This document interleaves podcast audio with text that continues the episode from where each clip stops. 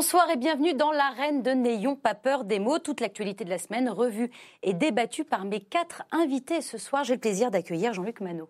Bonsoir. Bonsoir. Ancien journaliste, vous êtes aujourd'hui le directeur associé de l'agence de communication Only Conseil. À vos côtés, c'est Pierre Jacquemin. Bonsoir. Bonsoir. Vous êtes le rédacteur en chef du magazine Regard, un trimestriel euh, papier qui se décline aussi euh, sur Internet avec entre autres la Midinale, un entretien filmé diffusé euh, tous les jours à 12h30 et c'est à suivre sur le lien regard.fr. En face de vous, Pierre, c'est Valérie Lecable. Bonsoir. Bonsoir. Vous êtes passé par le nouvel économiste François et iTélé. Vous êtes à présent directrice générale de l'agence AH plus K stratégie. Et enfin, celui qui revient jouer à domicile ce soir, c'est vous, euh, Sébastien Chenu. Vous êtes député non inscrit du Nord, membre de la euh, commission des affaires sociales ici à l'Assemblée et porte-parole du Rassemblement Bonsoir. national. Bonsoir à vous. Merci à tous les quatre d'avoir accepté euh, mon invitation. Merci aussi à vous devant vos écrans. Vous pouvez nous suivre sur Internet et participer au débat sur notre page Facebook et aussi sur Twitter, hashtag NPPM. Et maintenant, le sommaire de l'émission en images. Un excellent nouvel accord, c'est en ces termes que Boris Johnson a qualifié hier le nouveau contrat de divorce entre le Royaume-Uni et l'Union européenne. Le Prime Minister en est convaincu, mais la Chambre des communes un peu moins. Mes invités me diront s'ils voient dans cet énième compromis le bout du tunnel. C'est la tradition, une à deux fois par an, le couple franco-allemand se retrouve plus amoureux que jamais. Enfin, sur les photos, oui, mais qu'en est-il réellement? Le moteur de l'Europe est-il toujours bien huilé? Elle a été humiliée devant les enfants qu'elle accompagnait au Conseil régional de Bourgogne-Franche-Comté parce qu'elle portait un voile. Mais que dit précisément la loi? Nous reviendrons sur cette polémique et ses racines vieilles de 30 ans. En pleine discussion sur le budget 2020 dans l'hémicycle, l'Institut des politiques publiques partage son bilan des réformes sociales et fiscales depuis l'arrivée d'Emmanuel Macron au pouvoir. Et malgré la différence de ressenti, la classe moyenne s'en sortirait mieux. Paris, capitale de la délinquance, c'est en tout cas le résultat des dernières statistiques. Les chiffres de la criminalité, sont en hausse depuis le début de l'année. Nous regardons ensemble ces indicateurs. Nous partirons ensuite dans le nord-est syrien où l'offensive militaire turque est stoppée pour cinq jours. Un cessez-le-feu arraché par le vice-président américain pour que les Kurdes puissent quitter la zone et quitter par la même occasion leur rêve d'indépendance. Avec 359 voix pour, le texte de loi bioéthique a été adopté en première lecture ici à l'Assemblée nationale. Après l'article emblématique qui ouvre la PMA pour toutes les femmes, nous parlerons aussi de la fin de l'anonymat pour les donneurs ou encore de l'autoconservation des ovocytes. Un nouveau vote sur l'autonomie de la Catalogne. C'est la réponse de son président Kim Tora face à la condamnation d'anciens dirigeants qui soutenaient l'indépendance de la région en 2017. La fièvre de la sécession peut-elle se propager au-delà des frontières espagnoles nous terminerons l'émission avec la reconnaissance faciale, véritable avancée technologique ou fin de l'anonymat, peut-être les deux à la fois. Je poserai la question à mes invités, mais pour commencer, attention. Attention aux fausses joies et aux déclarations euphoriques. On nous a déjà vendu à plusieurs reprises l'accord parfait pour sceller le divorce entre le Royaume-Uni et l'Union européenne. Hier encore, Boris Johnson annonçait tout sourire la concrétisation d'un deal. Seulement voilà, vous connaissez la suite. Il faut maintenant qu'il soit approuvé par la Chambre des communes. Échaudé par les rejets précédents, le président français accueille donc la nouvelle avec précaution.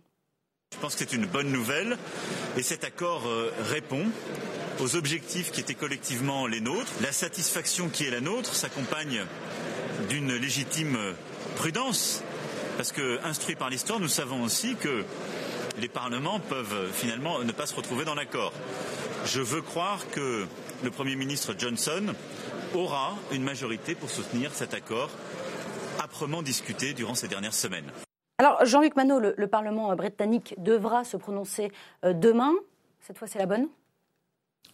Très difficile à, dire, puisqu'on a déjà deux annonces. Euh, celle des unionistes irlandais qui ont dit qu'ils ne voteraient pas euh, ce texte, et puis la stratégie, euh, je dois dire, assez introuvable et assez peu lisible de, Corbyn qui entraîne, on ne sait pas trop où, le parti, euh, le, le, parti travailliste et qui a annoncé aussi qu'il ne le voterait pas. Donc c'est très incertain. Et comme euh, Boris Johnson, avec son élégance coutumière, a exclu du parti, euh, de son parti, du parti conservateur, une quinzaine, voire une vingtaine vingtaine de députés, peut-être un peu plus, il, risque de risque de lui faire défaut au moment de, de voter. La question qui est posée, je, mettons à part savoir si c'est un bon accord ou un, ou un mauvais accord. On en parlera après, peut-être. question. Sur le plan euh, politique pur, euh, euh, Boris Johnson a dit on sera sorti le, le, le 31. Le, 31. donc il y a un enjeu d'image. Il le veut, donc il a cédé un certain nombre de choses pour pouvoir remplir cet mhm. objectif politique-là. Pour des raisons nationales, les, les, les Irlandais ne le veulent pas, mais on peut les comprendre, ils ont des motifs politiques sérieux. Quant à Corbyn, euh, il, veut donner, il veut à l'évidence pas donner cette victoire euh, d'image, au moins de, de principe, à, à, Boris Johnson. Donc euh, ça n'est pas, ça pas certain. alors évidemment, ils sont pas mauvais les Anglais pour le pour le sens de l'humour, et donc peut-être qu'ils vont finir par se rendre compte que le comique de répétition, c'est un genre qui, c'est un genre qui n'est acceptable qu'au théâtre. Mmh. Et pas et pas dans la vraie, dans la vraie vie. Euh, Valérie Le Câble, est-ce qu'il n'a pas un allié, Boris Johnson, qui serait le ras-le-bol? Est-ce que les députés n'ont pas un peu marre de cette situation et fera peut-être donc pencher, ce ras-le-bol fera pencher euh, euh, la Chambre des communes demain? Sur, sur l'analyse de l'accord qui a été signé entre lui et l'Union européenne, M. Juncker, il faut quand même dire que, enfin, on n'y croyait pas, hein, mais personne n'y croyait. Il a quand même réussi en un temps record à obtenir quelque chose qui ressemble à un vrai accord. Pourquoi ça ressemble à un vrai accord En quoi il est différent de ceux d'avant? bah, il est, bah, À cause du fameux black, bah, enfin, la, frontière là, entre les deux Irlandes dont personne ne voulait. Donc ils ont réussi à détourner le sujet puisque au lieu qu'elle soit sur terre, elle va être sur mer, en gros. Flottante. Voilà. Pour, et donc ça ne se verra pas. C'est ça l'histoire, ça se verra pas, ça sera difficile à contrôler, ça se verra pas. Et il faut quand même reconnaître, et puis parce que l'Union européenne a lâché sur certains points qui étaient très importants et sur, euh, sur des points qui, qui bloquaient euh, dans le Royaume-Uni. Et donc on n'a pas cru qu'il allait y arriver, personne ne croyait qu'il allait y arriver. Et eh bien il y est arrivé en un temps record et il a poussé Juncker à, à lâcher du lest et lui-même à lâcher du lest par rapport à ses positions initiales.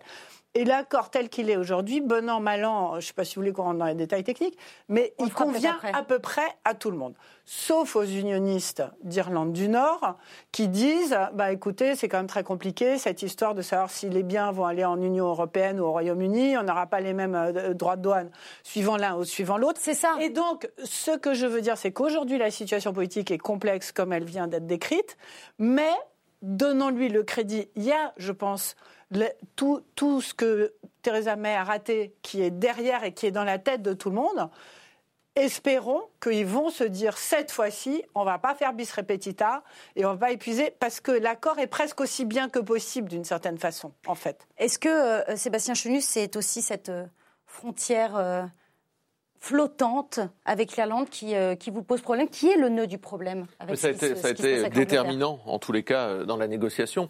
Force est de constater que Johnson est un bon négociateur.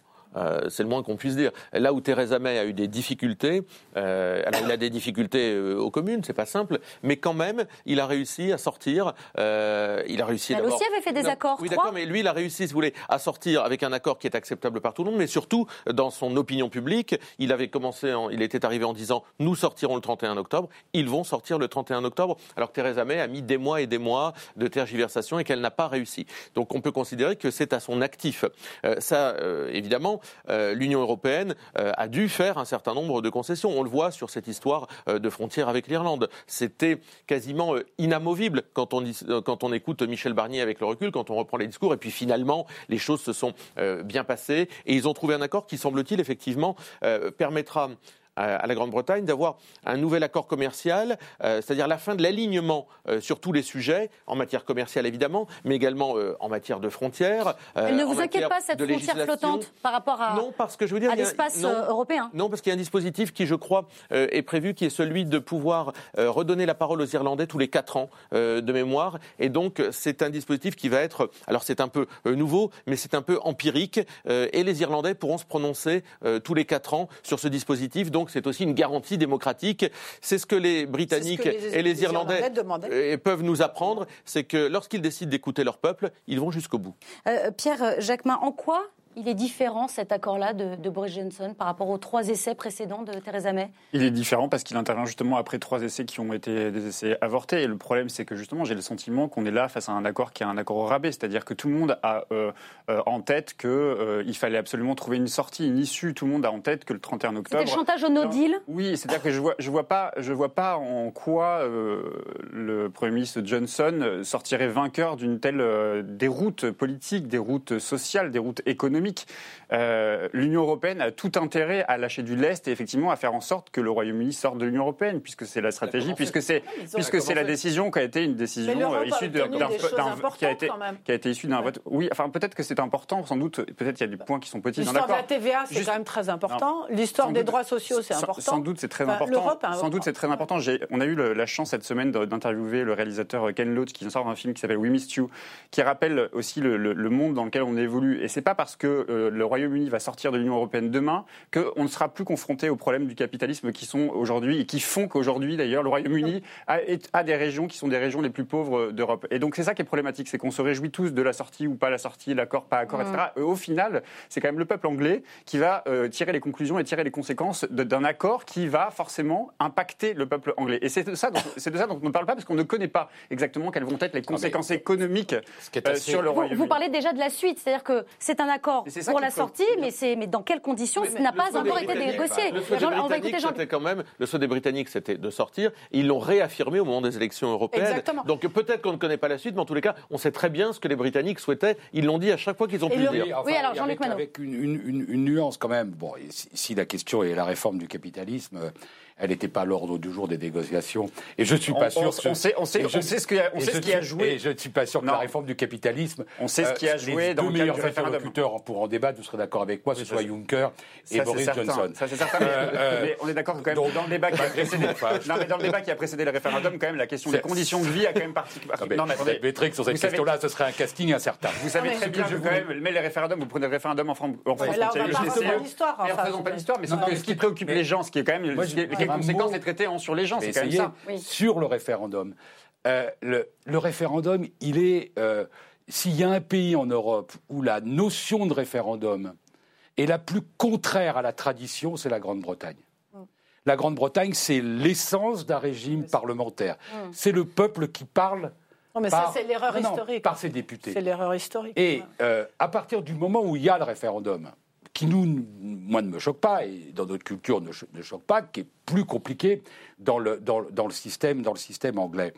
On se demande bien pourquoi cet accord n'est pas à nouveau soumis à référendum. C'est ce qui se passera s'il si, ne trouve pas Il n'y a pas de majorité, il n'y a pas de truc.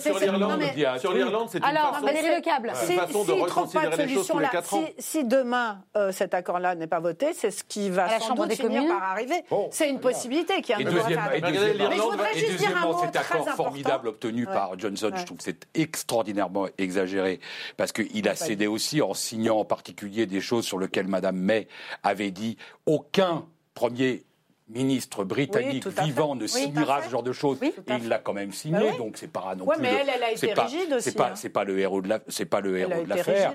Mais euh, euh, euh, en tout cas, l'idée pour lui, c'est de sortir au plus vite de cette affaire. Et honnêtement, ça nous arrange plutôt parce que ce, ah. feuilleton n'est ni bon pour l'Europe, ni bon pour les économies européennes, et à l'évidence pas formidable pour le peuple non, mais je, je pense qu'effectivement tout le monde en a assez de cette histoire de Brexit, et c'est ça qui est quand même hallucinant, c'est que ça va finir par être un truc enfin le Brexit, alors que c'était au secours le Brexit, et on arrive à enfin le Brexit. C'est quand même hallucinant. Parce que prudemment, on a l'évolution, trois ans, trois ans pour sortir quand même. Mais il y a juste une chose qui est très importante quand même dans ce qui s'est négocié avec euh, Juncker et qu'il fallait absolument que l'Europe obtienne, c'est que Johnson a accepté un certain nombre de garde-fous pour éviter ce qui fait peur à tout le monde, c'est que le Royaume-Uni devienne l'espèce de paradis fiscal de l'Europe. Et effectivement, il y a des garanties fortes sur la TVA, sur les droits sociaux, sur les impôts. Et ça, c'est quelque chose que Johnson a eu l'intelligence de lâcher en échange de cet accord et qui ne peut que nous réjouir, nous, Européens. C'est ce, en quoi il est un bon négociateur. voilà, euh, il a vu ce qui pouvait euh, débloquer euh, la situation. Il a considéré que les concessions qu'il pouvait faire n'étaient pas impactantes ni pour le peuple britannique, ni même par rapport aux convictions qu'il a lui-même défendues et portées, parce que ce sur quoi Theresa May avait dit on ne lâchera pas, lui, Johnson n'avait pas dit, pas dit qu'il ne lâcherait pas sur ça. Il avait dit moi je ne lâcherai pas sur le 31 octobre. Donc bah il a rempli sa feuille de route. Les conséquences, nous pourrons les mesurer, évidemment. Non, mais, c'est une grosse et donc, et donc, et donc par conséquent, je pense qu'il ressortira renforcé de ce de, cet accord parce que il répond aux souhaits des Britanniques. Il a trouvé un accord en temps, en heure, qui n'est pas défavorable ni aux Britanniques ni même à l'Union européenne. Par conséquent, je pense que c'est plutôt à mettre à son crédit. Les pronostics sur l'électorat britannique, sur les, élections en Grande-Bretagne, il faut les faire avec plus, me semble-t-il, de prudence, parce que euh, l'histoire nous a enseigné que ce n'était pas toujours ce qu'on imaginait. Deuxièmement, il y a un accord. Il est d'autant plus facile, il a été d'autant plus moins malaisé à trouver qu'on a laissé une très longue période d'adaptation. il est arrivé au bon deux ans ou trois ans qui vont être euh, dans, dans, des procédures, dans des procédures euh, très compliquées. Donc euh, voilà, ça montre aussi. ça démarre fin 2020 quand même. Hein. Il y a quand même, ça démarre quand même fin 2020. Vous avez dit à l'instant que satisfait pour Johnson. Je vais faire preuve face à vous d'un peu de nationalisme. Pour dire, ça montre aussi que Barnier n'a pas été mauvais. Bah, Barnier était dans, dans, son rôle de négociateur, il a lâché euh, ce qu'il devait lâcher. Donc, par conséquent, mais, mais, ce que je veux dire, c'est que couronne à Boris Johnson, on peut reconnaître que Barnier, depuis le début, s'est bien débrouillé. C'est pour ça que je parlais d'accord de, au rabais. C'est-à-dire qu'à la fin, tout le monde a lâché. C'est-à-dire que même Dominique Strauss-Kahn a lâché. Il a fini par dire oui, il faut que les Royaumes-Unis sortent. Donc, euh, à un moment donné, il n'y a même plus de cohérence, euh, même politique, libérale, telle qu'elle est imposée par l'échelle de l'Union européenne. Non, la volonté, c'était de trouver un accord, même le plus euh, oui, coûte que coûte. Et c'est ça qui est problématique, parce qu'encore une fois, c'est ce que je disais, c'est les conséquences sur le peuple anglais euh, qui, euh, qui risquent d'être dramatiques. Rendez-vous demain avec le vote à la Chambre des communes. Mais on va continuer de parler d'Europe, mais cette fois sous la loupe franco-allemande. Emmanuel Macron et Angela Merkel se sont retrouvés à Toulouse pour parler de leur amitié, de leur ambition mutuelle, de leur réussite commune, à l'instar de l'entreprise Airbus. L'image est belle, mais concrètement, la coopération entre Paris et Berlin est-elle toujours aussi efficace L'alliance entre nos deux pays est-elle toujours aussi inspirante euh, pour l'Europe? Je crois savoir sur ce plateau que euh, les points de vue ne, sont pas tout à fait euh, similaires. Valérie Lecable et Sébastien Chenu, vous pensez vraiment l'inverse exactement euh, sur cette question. On va organiser un, petit duel. Vous aurez chacun 45 secondes donc pour euh, développer votre point de vue, Valérie Lecable. Est-ce que c'est une, ça reste une inspiration, ça reste le moteur de l'Europe, ce couple franco-allemand? Bah, Écoutez, rien n'est rose, mais je pense que ce qui s'est passé à Toulouse est important parce qu'ils ont avancé considérablement sur la défense. C'est-à-dire que ce qui se passe en Syrie, là, on en parlera peut-être tout à l'heure, montre l'importance de l'Europe de la défense. C'est la priorité mondiale actuelle, c'est qu'on arrive à faire l'Europe de la défense. Il y a un point qui achoppait, qui était très important, c'était les exportations d'armes, parce que les Allemands refusaient que les Français puissent exporter leurs armes, et ils ont accepté pour la première fois, et c'est majeur dans le contexte culturel allemand. Pour la première fois, Angela Merkel a accepté que la France, que chacun accepte tacitement que l'autre puisse exporter ses armements sans l'aval de l'autre. Hmm. C'est-à-dire que si on vend des armements français avec des composants allemands, on a le droit. Et c'est une avancée qui va permettre à l'Europe de, la défense d'avancer considérablement. Et vous êtes, convaincu, vous êtes convaincu, euh, Sébastien Chenu, est-ce que, est que plus que jamais, ce couple franco-allemand est le, est le moteur de l'Europe? Non, et d'ailleurs, quand j'entends Valérie Lecable, elle me donne le meilleur des arguments. Finalement, un couple dans lequel chacun fait ce qu'il veut n'est plus vraiment un couple et n'a pas de mal à s'entendre. La France et l'Allemagne n'ont pas les mêmes objectifs. Hier, aujourd'hui, demain, euh, que ce soit sur le Brexit, que ce soit sur la, le budget euh, de l'Union européenne, que ce soit sur les ventes d'armes, on voit bien qu'ils n'ont pas les mêmes objectifs. Emmanuel Macron, il a besoin de ce théâtre d'ombre. Il est très affaibli. Il s'est disputé à peu près avec tout le monde en Europe, avec l'Italie, la Hongrie, la Pologne, l'Allemagne. Aujourd'hui, il est très affaibli. Euh, l'épisode de Sylvie Goulard a sonné le glas de son côté leader euh, aujourd'hui démenti euh, de la scène européenne. Donc il a besoin d'une mise en scène. Donc on a assisté à une mise en scène. Angela Merkel, elle en a besoin aussi parce qu'elle est abîmée et affaiblie intérieurement. Donc aujourd'hui, c'est un théâtre d'ombre que ce euh, partenariat qui ne devrait en aucun cas d'ailleurs être exclusif. Ce rendez-vous, est-ce qu'il a du sens une à deux fois par an, Jean-Luc Manot? Oui, enfin c'est. Pour l'image, comme le dit Sébastien Chenu, ou parce qu'il se dit des choses beaucoup plus importantes, comme le dit Valérie Lecable Oui, il se dit, oui, il se dit des choses dans les sommets euh, franco-allemands. Surtout, il y a le travail de ce qu'on appelle les Sherpas, c'est-à-dire ceux qui avant préparent, et donc le fait que vous ayez une date, euh, une date butoir. Vous savez, ils ont un 31 octobre euh, à eux aussi, à eux aussi assez, assez, assez régulier où il, faut se mettre d'accord. Donc ça, ça, aide. Ça pourrait se faire par vidéoconférence, hein, mais il se trouve que ça se fait traditionnellement comme ça, donc c'est utile. Et c'est d'autant plus utile que ce couple, savoir comment, il va, on le sculpte régulièrement, mais de toute façon, il est obligatoire. Donc à la fin, on en vient au couple. On est content de se retrouver le soir ou pas. Euh, euh, c'est pas la question qui est posée. Il n'y a, pas de, il a pas de, il a pas de structure de fonctionnement européen qui pourrait se faire. D'ailleurs, on voit bien quand ce couple-là euh, se disjoint, euh, la machine européenne euh, ne, ne, ne ne, ne, fonctionne pas. En, euh, en revanche, là, malgré tout, je ne partage pas le, sentiment de Valérie sur le fait que c'était une avancée, parce que quand vous vous mettez d'accord pour pouvoir vendre des armes à qui vous voulez, avec, avec, des composantes à vous sans pouvoir le bloquer, vous êtes dans le contraire de, de, de ce qu'on pourrait espérer, c'est qu'il y ait eu un accord sur la politique étrangère, c'est qu'on ait un accord sur les gens à qui on vend des armes. C'est un préalable indispensable. C'est que la France, c'est que la France, oui, mais là, on dit en gros, la France et l'Allemagne ne sont pas d'accord sur la livraison d'armes à l'Arabie Saoudite. La France en livre, l'Allemagne a décidé de ne pas en livrer. Et on dit oui, mais enfin, si les Allemands euh, si, si euh, l'Allemagne va laisser la France, ils ne s'empêchent pas l'un l'autre de le faire. Bah voilà, exactement. Il n'y a plus de blocage en fait. Il n'y a plus de blocage. Ça s'appelle, euh, ça s'appelle un, un, accord de divorce à l'amiable. Non, pas du tout. Chacun fait ce qu'il veut. Elle n'a pas de consentement mutuel. C'est le consentement mutuel. Savez-vous qu'être libéral, je le sais, c'est l'union libre, quoi. C'est le consentement mutuel. Ça a des avantages. Hein, attendez, je voudrais juste avoir le regard de Pierre Jacquemin. Sur un plan symbolique, sans doute, la rencontre euh, France-Allemagne est intéressante et pertinente. Maintenant, quand on construit une Union européenne, elle se construit avec tous et, toutes d'ailleurs. C'est d'ailleurs moi pose toujours problème de toujours centrer la question de l'Union européenne sur le couple franco-allemand. Sans doute pourrait-il être moteur, mais s'il était moteur, on voudrait savoir quelles sont les forces de proposition. Quand Valérie Lecable nous explique qu'aujourd'hui, il y a une Europe de la défense qui se crée, bon, peut-être qu'elle se crée, mais demandez, aux Kurdes, il faut qu'elle se crée, mais il y a bien d'autres choses en Europe qui devraient exister et qui devraient aujourd'hui peser euh, l'Europe sociale, l'Europe de partage, l'Europe. Mais demandez aux Kurdes aujourd'hui s'ils bah, sentent que l'Europe a, un pouvoir sur la bah, situation euh, en ce moment.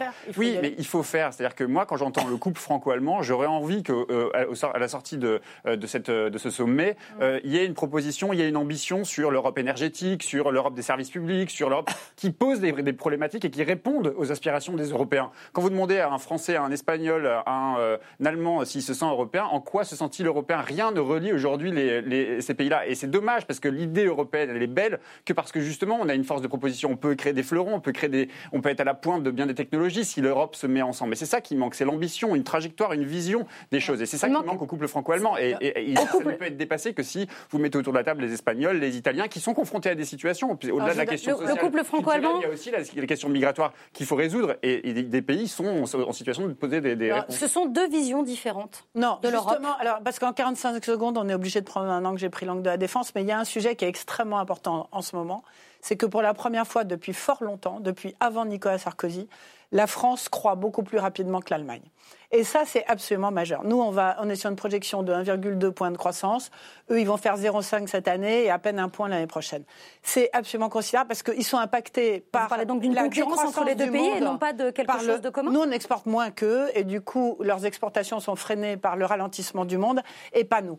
Et ça, c'est majeur parce que ça va peut-être enfin nous permettre de converger comme ils avaient une économie bien meilleure que la nôtre, ils avaient toujours des objectifs beaucoup plus ambitieux et ils freinaient sur beaucoup de sujets, sur la relance, sur des choses comme ça dont nous on avait besoin. va vous répondre. cette inversion des courbes, on vous a entendu, va avoir des conséquences positives, j'en suis convaincu. De temps en temps, il y a des, il y a des, il y a des réalités politiques qui s'imposent.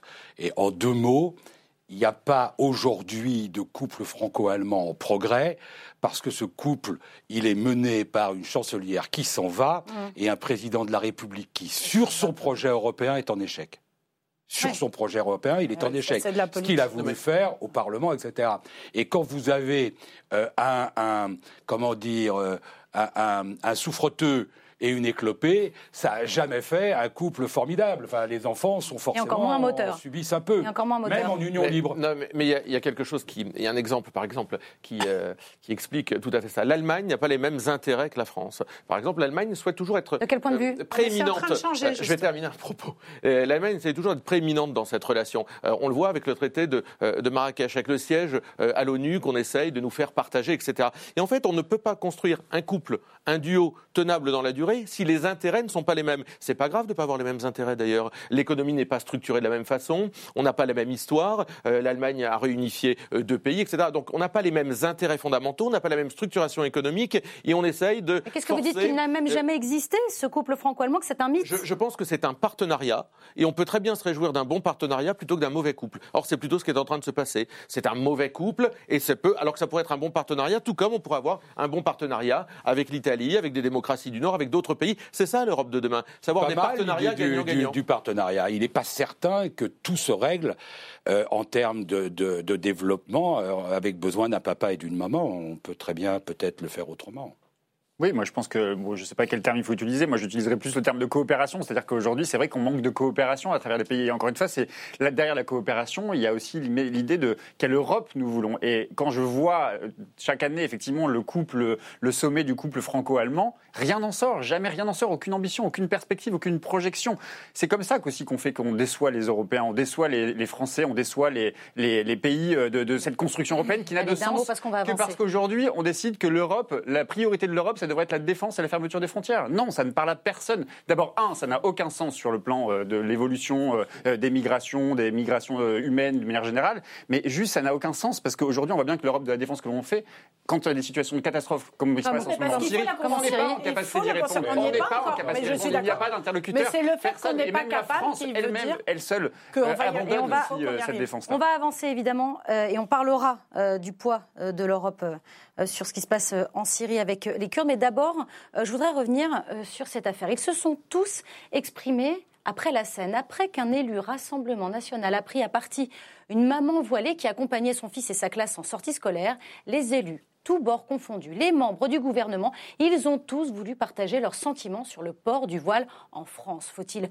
modifier la loi de 1905 La réponse est non pour le Premier ministre qui s'est exprimé lors des questions au gouvernement. Mais quelques heures plus tard, dans la majorité, une voix discordante s'est faite entendre. L'une des porte-paroles du groupe En Marche à l'Assemblée s'est déclarée prête à voter l'interdiction du voile pour les accompagnatrices scolaires, une proposition du camp Les Républicains. Une position qui ne reflète pas l'opinion de la majorité, comme certains députés ont tenu à le préciser. On écoute Aurore Berger et Coralie Dubost.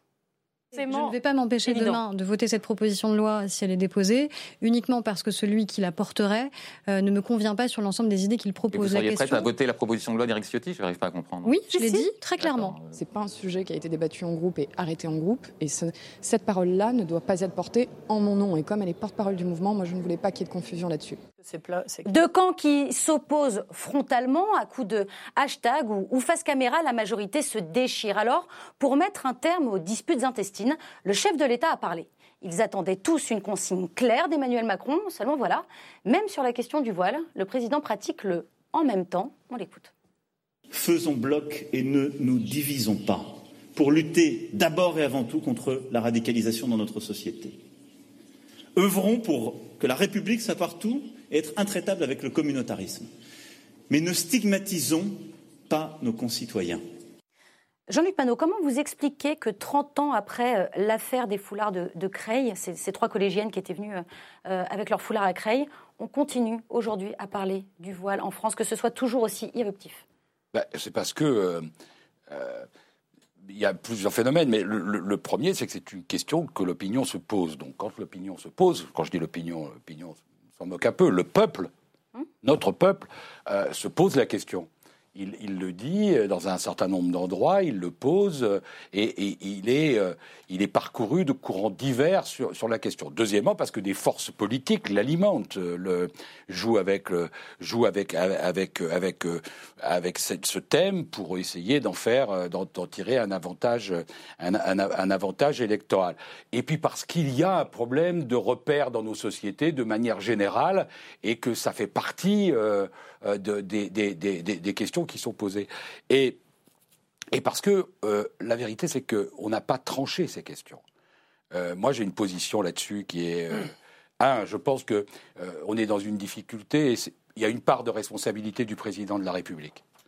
C'est son job de dire euh, quelle est la position de la France et de parler. Et le grand discours sur les principes de laïcité On attend depuis deux ans. on attend depuis deux ans, il manque et il a pris donc le risque et on voit aujourd'hui ce que ça, euh, ce que ça peut faire et comment les extrêmes peuvent, euh, peuvent s'en saisir. Il a péché par omission. C'est ça. deuxième, oui, et puis la deuxième chose, c'est que la lâcheté en politique, ça, ça ne marche jamais durablement. C'est-à-dire que le moment où des politiques disent euh, on va se cacher derrière les juges ou la jurisprudence du Conseil d'État, ça ne marche pas, ça n'a jamais marché. Donc on a une question, il y a une question à les poser. Moi, je la trouve assez secondaire dans le débat sur la laïcité, pas très importante. Mais il y a, il y a- il y a- Celle du voile. celle du voile de l'accompagnante. Hein Euh, euh, euh, le, vol- le voile de l'accompagnant. Je la trouve secondaire, euh, assez secondaire. Mais euh, je, je pense qu'on ne peut pas dire c'est le Conseil d'État, c'est le juge, c'est le proviseur. C'est l'État. Donc oui, je suis pour légiférer là-dessus. Je vais dire une dernière chose, si vous me permettez. Bien sûr. Euh, moi, personnellement, je suis plutôt pour l'interdiction du voile de l'accompagnante. Euh, Pourquoi et Parce que je pense que c'est le domaine scolaire. Je pense qu'on ne peut pas dire. Elle n'est pas rémunérée par l'éducation nationale, donc Non, elle n'en fait pas partie. c'est- une question technique, ça. C'est un projet pédagogique. Il y a un projet pédagogique. Ce projet pédagogique, il est dans les murs ou hors les murs. Et demain, un enseignant, on va lui dire quoi? Il n'a pas le droit de mettre, elle n'a pas le droit de mettre le voile dans l'école, mais si elle sort en visite, elle pourrait le mettre? Pas les mêmes fonctions. Non, mais c'est pas les mêmes fonctions. Mais c'est une fonction Mais d'agent public d'accompagnateur ou dire. de- de- mais de- en même temps, j'ai très bien conscience que dans la manière de le gérer, c'est difficile. Pourquoi? Parce que le risque de discrimination, d'être ressenti comme une violence, comme une discrimination, il existe. Mais je vais le dire franchement, honnêtement, entre le risque qu'une maman voilée se sente discriminée. Et le risque de prosélytisme pour les 30 élèves qu'elle accompagne, je choisis la discrimination, même si c'est terrible. dans Je vous ai entendu. Je voulais, je voulais d'abord euh, euh, vous poser la question, euh, euh, Pierre Jacquemin. Est-ce qu'il manque une clarification Est-ce qu'il manque une mise au point, comme le soulignait euh, Non, j'ai entendu, on- je, je- je vous ai entendu dire que la question n'avait pas été tranchée. Si, la question est tranchée, c'est la loi de 1905. La loi de laïcité est très claire. Aujourd'hui, cette femme qui était sur les bancs en tant que spectatrice au Conseil régional avait le droit d'être présente sur les bancs n'a du Conseil ça, régional. Une femme aujourd'hui qui est accompagnatrice scolaire et qui accompagne des enfants avec un voile, elle a le droit de le faire. C'est pas pas, la même chose. c'est pas la même 1905, chose. hein. C'est pas la même chose que d'être euh, enseignant ou d'être accompagnateur euh, enseignant ou d'être assistant d'éducation et donc être em- par la fonction publique. C'est deux choses différentes. Moi, je suis vraiment, je suis très inquiet, vraiment très inquiet de l'hystérisation de ce débat. C'est-à-dire que euh, aujourd'hui, d'abord, un, on parle. la difficulté d'en parler. D'ailleurs, c'est quand même toujours très étonnant de s'apercevoir que qui on vise, qui on stigmatise et qui on pointe du doigt, ce sont les femmes. Donc très étonnamment, c'est les femmes qui sont aujourd'hui portées comme responsables aujourd'hui de, euh, de cette polémique. Mais pas, et d'ailleurs, on leur donne pas la parole. hein. Vous noterez qu'aujourd'hui dans les Jamais. débats, jamais elles sont Aucune- jamais- aucune personne voilée. Jamais, Jamais, jamais on aucune personne voilée sur les plateaux. Non, non, non, mais ça, c'est Je- peux terminer- débat, donc, on peut dire peut-être que la stigma- peut-être que la stigmatisation, c'est pas de stigmatiser les femmes, c'est peut-être de leur faire porter le voile. C'est peut-être ça qui stigmatise Ah, les femmes quand même. Plus, sont tout à fait libres plus le, port- oui, oui, je sais. Vous, considérez, Bah, que considérez que c'est le voile c'est libérateur. Ben pas moi. Non, On je ne considère pas que le voile est libérateur. En revanche, je considère qu'elles ne sont pas plus libres que vous. Vous n'êtes pas plus libre qu'elles de porter votre veste là tout de Ah suite ou de porter Oui, c'est euh, une question de mode en fait. C'est pas une question de mode, c'est une question d'histoire, c'est une question de culture, c'est une question de tradition, question de neutre, la question de la liberté, elle est trop facile parce que je ne suis pas plus libre de porter ce que je porte qu'une femme Voilà, et le tchador fashion que vous Et moi, je suis désolé, je suis désolé, mais la manière dont, on aborde le sujet, quand j'entends le ministre de l'Éducation nationale nous expliquer que ce n'est pas souhaitable. Ouais. Mais qui est-il pour dire que ces gens-là ne sont Ministre pas de l'Éducation souhaitables Ah, Dans la rue. Les ministres de justement. qui sont l'Éducation ces gens, qui sont ces journalistes qui attisent la haine et qui nous expliquent que le voile c'est comparable avec un costume SS, mais de quoi C'est- c'est ce qui a parlons-nous été dit sur- De quoi sur Absurde. Nous Alors, parlons on- de quoi? Nous parlons d'une minorité. Moi, je le câble. Je finis juste là-dessus. Nous parlons d'une minorité infime de la population française et nous parlons d'une extrême minorité Mmh. de gens qui sont des musulmans. Donc ne confondons pas tout et soyons aux sûr, termes que l'on utilise parce que cet Alors, débat qui consisterait à dire voile égale euh, islam égale islamisme égale terrorisme, c'est insupportable. Alors, est-ce que je peux parler sans qu'on m'interrompe deux secondes ou pas? Alors, je pense que Jean-Michel Blanquer est juste ministre de l'Éducation nationale, donc euh, non seulement il a le droit de donner son point de vue, mais il doit le faire en l'occurrence. Le ministre de puisque- nationale. Est-ce qu'on peut parler ou pas deux secondes? Je pense que ce sujet est très compliqué depuis 30 ans en France parce qu'il est extrêmement contradictoire. Il y a d'un côté le communautarisme. La France n'est pas et ne doit pas être un pays communautariste. Vous allez en Angleterre, il y a des femmes voilées partout, ça pose un problème à personne. Ils sont complètement communautaristes. Le modèle à l'anglo-saxonne. C'est pas un sujet pour eux. Chez nous, c'est un sujet. Donc ça, c'est une règle qui est incontournable. Nous sommes un pays laïque et nous ne serons pas communautaristes et nous ne devons pas l'être. Mais peut-être qu'Emmanuel Macron, a eu raison de le dire. flatte un peu les religions, c'est-à-dire que comme il l'a fait aussi avec euh, l'Église, comme il l'a fait, est-ce que est-ce qu'il n'y a pas quelque Emmanuel Macron Non, il a dit nous ne sommes pas un pays communautaire. Oui, bien sûr. il a raison de le faire. Mais il n'a pas une vision un peu anglo-saxonne de la laïcité? Non, je ne pense pas. D'accord. Mais ce que je trouve fondamental dans la contradiction, c'est que individuellement, cette femme-là, on peut être que avec elle. Mettez-vous à sa place. C'est une mère de famille elle porte le voile pour une raison qu'on ne connaît pas. Est-ce que c'est une raison personnelle, religieuse, politique? On ne connaît pas cette raison. Elle emmène son fils. À quelle mère est-ce qu'on peut interdire d'accompagner son fils dans un déplacement scolaire? À quelle mère? Est-ce que c'est possible? Donc, on voit bien, c'est comme pour les migrants. C'est le même sujet pour moi que les migrants. C'est-à-dire que collectivement, le sujet est insupportable et on n'en veut pas. Et personne n'a envie de voir des voiles partout en France mmh. parce que c'est pas notre culture, c'est pas notre sujet. Il y a 30% des femmes euh, musulmanes portent le voile. C'est beaucoup quand même. Ça fait beaucoup de monde. C'est pas notre culture. On n'est pas là pour ça et on n'est pas fait pour ça. Mais individuellement, à qui on peut reprocher À quelle femme peut-on reprocher la liberté de vouloir porter un voile? Et c'est cette contradiction qui est absolument fondamentale, parce qu'on a forcément, on a forcément une forme de compassion ou de sympathie ou de. C'est un et qu'il faudrait éclaircir. Et, les migrants, c'est pareil. À quel migrant est-ce qu'on peut refuser de vouloir vivre dans un pays alors qu'il est euh, menacé de mort chez lui? Mais collectivement, on ne peut pas l'assumer. On, vous a entendu, on va poursuivre. Contradiction. On va, on va poursuivre. Euh, Sébastien Chenu, est-ce que euh, vous vous seriez retrouvé dans ce conseil régional? Vous auriez réagi exactement comme Julien Oudoul Est-ce que vous auriez dit la même chose? Est-ce que vous auriez employé les mêmes mots? Je ne sais pas si j'aurais dit la même chose. Ce que je sais, c'est que j'aurais été particulièrement euh, mal à l'aise. Parce que, et c'est une des raisons, je rebondis sur le propos de Jean-Luc Manot, qui dit ce débat, euh, il n'apparaît pas par hasard. Il y a des atteintes euh, multiples, nombreuses, répétées et régulières à la laïcité dans notre pays. Mais ce sont des atteintes qui sont dans le quotidien. Ça, ça n'en était pas une quand même. Non, mais bah, ça, en est, ça en est une. Non, ce n'est pas une. Euh, ce n'est pas. Ce n'est pas. Ce n'est pas. Ce n'est pas dans la loi sur la laïcité, mais, on, mais la loi peut évoluer. Et je pense qu'elle devra évoluer. Donc, ce n'est pas une atteinte à la laïcité. Pourquoi? Parce que je pense qu'il y a parce que je pense qu'il y a des atteintes répétées, régulières à la laïcité. Parce que je pense qu'il y a des complicités. Vous parlez de M. Estrosi? je, vais terminer. Je pense qu'il y a des complicités dans notre pays. Vous devez parler de M. Estrosi quand vous parlez des atteintes à la, laïcité. Je, vais vous expliquer. Il y a des complicités dans notre pays d'élus qui ont trouvé leur compte en jouant avec le communautarisme. Voyez-vous, Marianne sort un numéro sur euh, l'entrisme euh, de l'islamisme dans les collectivités. Il se trouve que je suis élu de Denain. La ville de Denain est l'exemple même de cet entrisme politique qui repose sur d'ailleurs souvent euh, des réseaux quasi mafieux, financiers, sociaux, etc. et qui permet de faire entrer la religion dans le débat public par la porte par laquelle on n'aimerait pas qu'elle rentre. Que s'est-il passé en réalité, depuis tant d'années, on parle de Creil, etc. Mais finalement, pas grand-chose. Or, le problème n'a cessé de croître, parce qu'il ne s'est rien passé en ce qui concerne la loi, elle n'a pas évolué fondamentalement, mais de l'autre côté, les atteintes, elles se sont répétées. Alors que faut-il faire demain? Parce que moi, je veux bien dire ah oui, mais elle est gentille, euh, elle était sympathique. Etc. Non, mais d'accord, ça ne règle pas. ça ne règle pas le problème.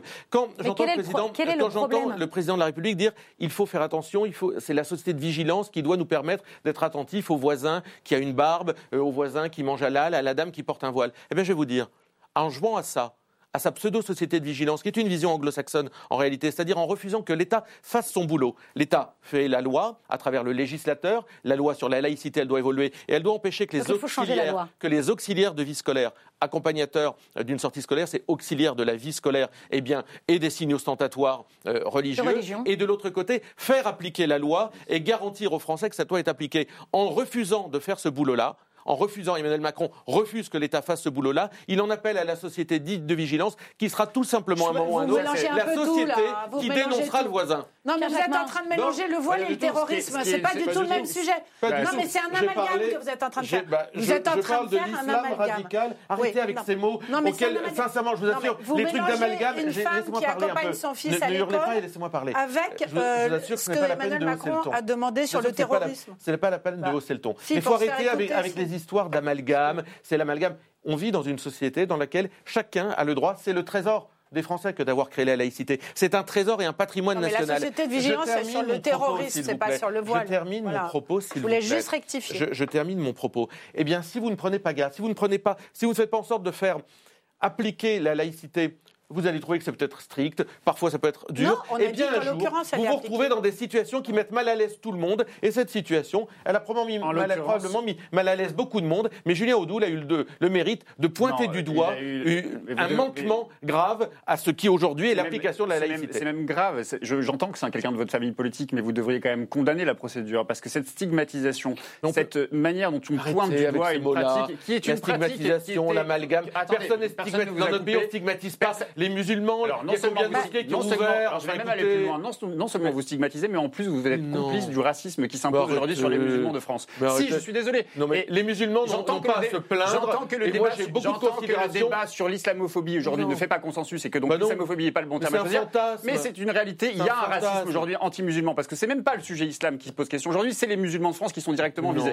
Et c'est ça qui est aujourd'hui problématique. Et aujourd'hui, l'État aujourd'hui. C'est insultant pour les musulmans de France que Bah, de dire ça, voyez-vous. vous, voulez savoir une chose de dire, c'est que les, premiers, les premières victimes aujourd'hui de nos débats, les premières victimes, ce sont les musulmans aujourd'hui. Et il faut le rappeler, oui. se Bah aujourd'hui visés. Ne Donc, les amalgamez pas, vous parlez d'amalgame. laissons-les- Laissons-les libres de vivre comme ils ont envie de vivre. Ah, laissons-les libres ça. de porter le Allez. foulard s'ils veulent porter le ça. foulard. Ne Allez, soyez pas dans l'interdiction, vous êtes contre les libertés aujourd'hui. Être c'est la pour les bisounours du monde. non, ça n'est pas Ah, une vision si on bisounours. Je finis juste sur ce que disait Valérie, elle a raison sur le- les amalgames, parce que je suis désolé, les amalgames, vous en faites et le gouvernement en fait. Aujourd'hui, on parle du voile et demain, on parle du terrorisme. Et ça n'a absolument rien à voir et c'est ça qui est insupportable, c'est euh, ce raccourci qui est fait en permanence.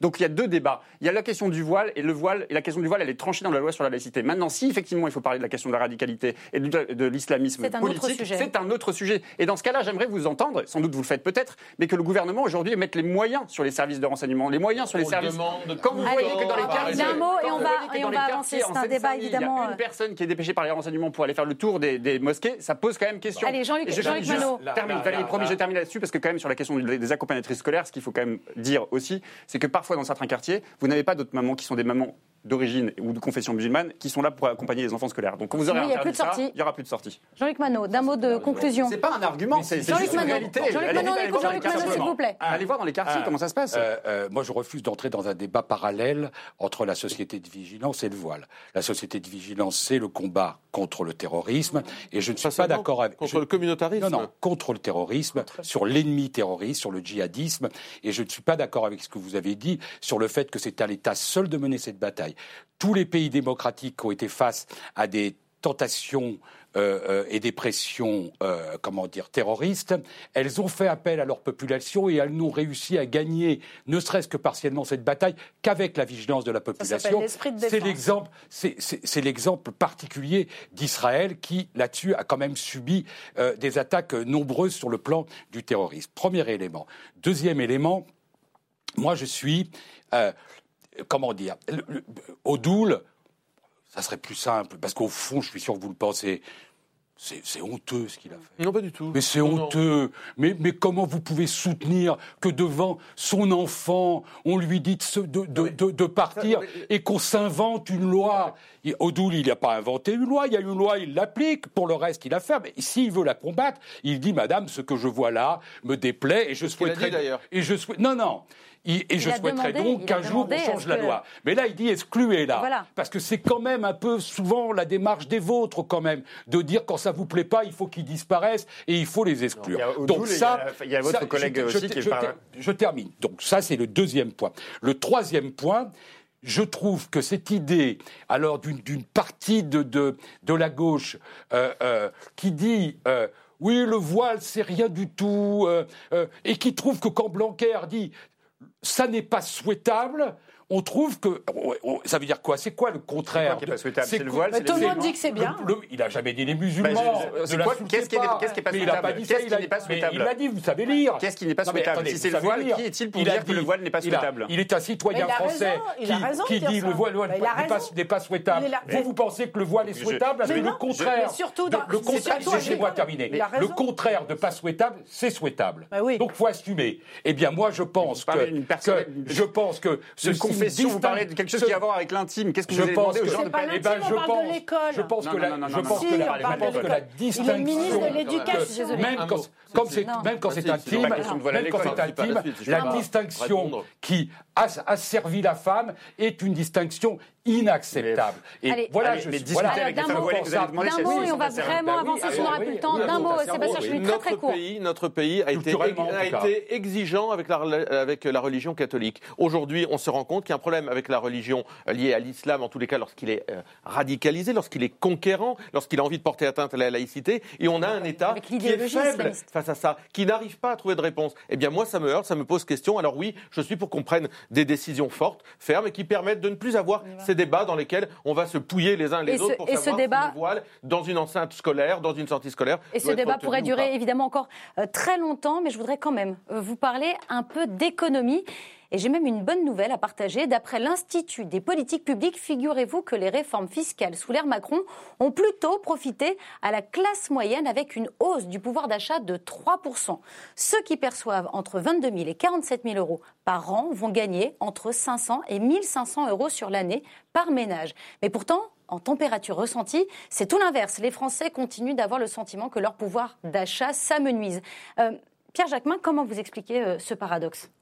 Je ne suis pas sûr que ce soit un paradoxe. J'entendais ce matin euh, la personne qui, était, euh, qui a été nommée par le gouvernement pour mettre en place le plan pauvreté qui a été mis en place il y a tout juste un an et qui nous expliquait qu'aujourd'hui les effets euh, de lutte contre la pauvreté ne pouvaient pas être pr- sentis, ne pouvaient pas être mesurés parce que ça ne fait qu'un an. Le problème de la pauvreté dans, dans- en France, le problème des classes Alors la pauvreté, problème- on en parlera juste Pardon, après avec le prix Nobel d'économie. oui, Là, on- je- je- le je débat par- sur les classes de- moyennes. Je parle de là parce que justement, la question de la pauvreté, c'est aussi la question de la déstabilisation des stades. Ces fameuses classes moyennes. Les classes moyennes, aujourd'hui, sont déstabilisées là où elles ne l'étaient pas il y a encore 10, 20 Et aujourd'hui, le problème que l'on crée, c'est que le problème, il n'est pas lié aux, mesures économiques ou aux mesures sociales qui pourraient être prises. C'est les mesures qui ont été prises ou qui ont été euh, euh, précédées euh, des gouvernements successifs. Emmanuel Macron a évidemment renforcé. Quand vous détri- détricotez le code du travail, quand vous insécurisez les gens au travail, quand vous ne permettez pas aux gens de voir l'avenir, quand vous faites des réformes comme la réforme des retraites qui vous ne permettent pas d'anticiper ce que vous allez toucher au moment de, votre retraite, tout ça participe de cette déstabilisation. Donc le, ressenti, il est peut-être que quelque, part sur, les, sur les statistiques, on va montrer que les Français gagneront peut-être plus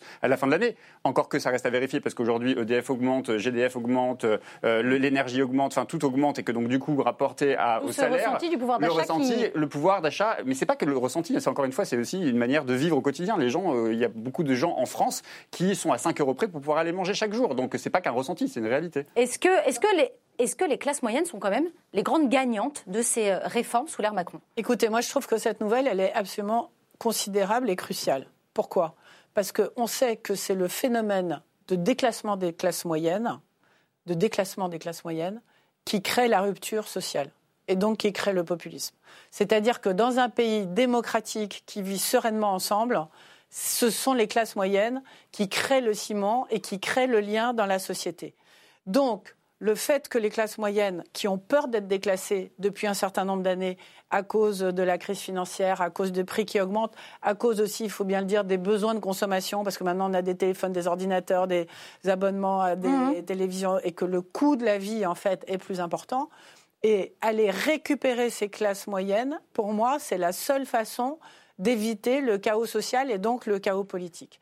Donc, on est au cœur donc, du donc, sujet. donc, Paris gagné. Donc. Je ne dis pas que c'est un pari gagné, parce que c'est un, c'est un début d'amélioration dans une situation où les classes moyennes se sentent profondément fragilisées et où elles ne sont pas encore rassurées. Mais c'est une marche, en tout cas, et une marche qui est importante, et j'espère que ça va continuer, parce que c'est le cœur du ciment de la société française. Alors, justement, Sébastien Chenu, les classes moyennes ciment de la société française? Non, mais, mais je pense que c'est l'inverse en fait qui est en train de se dessiner. Avec cette anglo-saxonisation euh, du monde euh, voulue par Emmanuel Macron, de la société française voulue par Emmanuel Macron, c'est la disparition en fait des classes moyennes qui est en train de s'installer. C'est-à-dire que grâce à Emmanuel Pourtant, les Macron, chiffres montrent qu'elles grâce sont. à Emmanuel Macron, les plus riches ont- sont devenus encore plus riches. Les plus pauvres ne cessent de devenir pauvres. Il y a une augmentation du nombre, par exemple, de 0,6% d'allocataires du RSA. Euh, Le taux de pauvreté a grimpé de compte- 0,6 Ce points. qui compte, c'est le reste à vivre. Et beaucoup de nos compatriotes ont du mal à boucler les fins de mois. C'est d'ailleurs ce que disaient euh, les Gilets jaunes. Parce que l'intérêt, si vous voulez, euh, c'est la redistribution qui pourrait fait- être faite de tout cela. Or, en termes de redistribution, le compte n'y est pas. Alors que on baisse la charge sur les plus riches et que ça profite aux plus riches, bah finalement oui, on comprend cette logique-là. C'est un peu la logique de, euh, c'est une la palissade. Mais la réalité, c'est que dans notre pays, c'est l'écart qui tend à devenir de plus en plus important et que les classes moyennes finiront par disparaître. On aura des classes supérieures aisées de plus en plus. Et d'ailleurs, Macron les favorise à chaque fois qu'il peut le faire. Et puis, on aura des Français qui, sont, qui s'enfonceront et qui continueront de s'enfoncer dans la difficulté. À chaque fois qu'il a pu leur mettre la tête sous l'eau, il l'a fait. On va poursuivre là-dessus. Mais juste pour revenir sur ce, chiffre, une hausse du pouvoir d'achat de 3%, Jean-Luc Manot. Oui, c'est assez. Enfin, pour les classes moyennes. C'est assez logique, puisqu'en fait, la priorité a été donnée aux actifs. Et, dans les couches moyennes, c'est là où, il y a une majorité d'actifs. Donc euh, c'est plus difficile pour euh, nos concitoyens qui sont euh, en, relation difficile avec l'emploi, naturellement, et avec, le travail, qui ne travaillent pas régulièrement, etc. Donc c'est assez normal que ça bénéficie aux, couches moyennes. La deuxième chose qui me frappe toujours, c'est ce que vous venez de dire, c'est qui est d'ailleurs un langage commun de l'extrême droite et de l'extrême gauche. Je ne suis pas l'extrême droite. Oui, oui, non, non, bien sûr, je sais.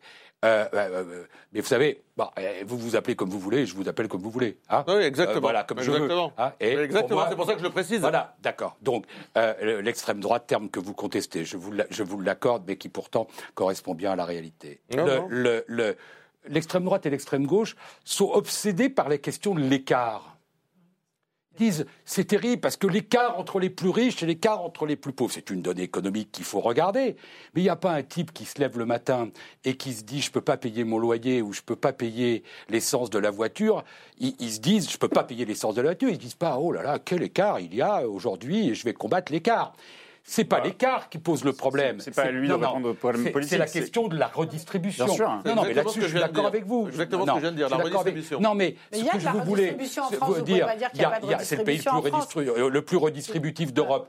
Mais euh, c'est vrai qu'aujourd'hui, donc, il y a un succès d'Emmanuel Macron sur les couches moyennes. Il est indiscutable. C'est très important. il y a en même temps un vrai danger de cette politique-là, c'est-à-dire de la France qui ne va pas bien, on va dire ça. Moi, je n'ai jamais cru que Macron était l'homme des riches. Il est l'homme de la France qui va bien, des résultats.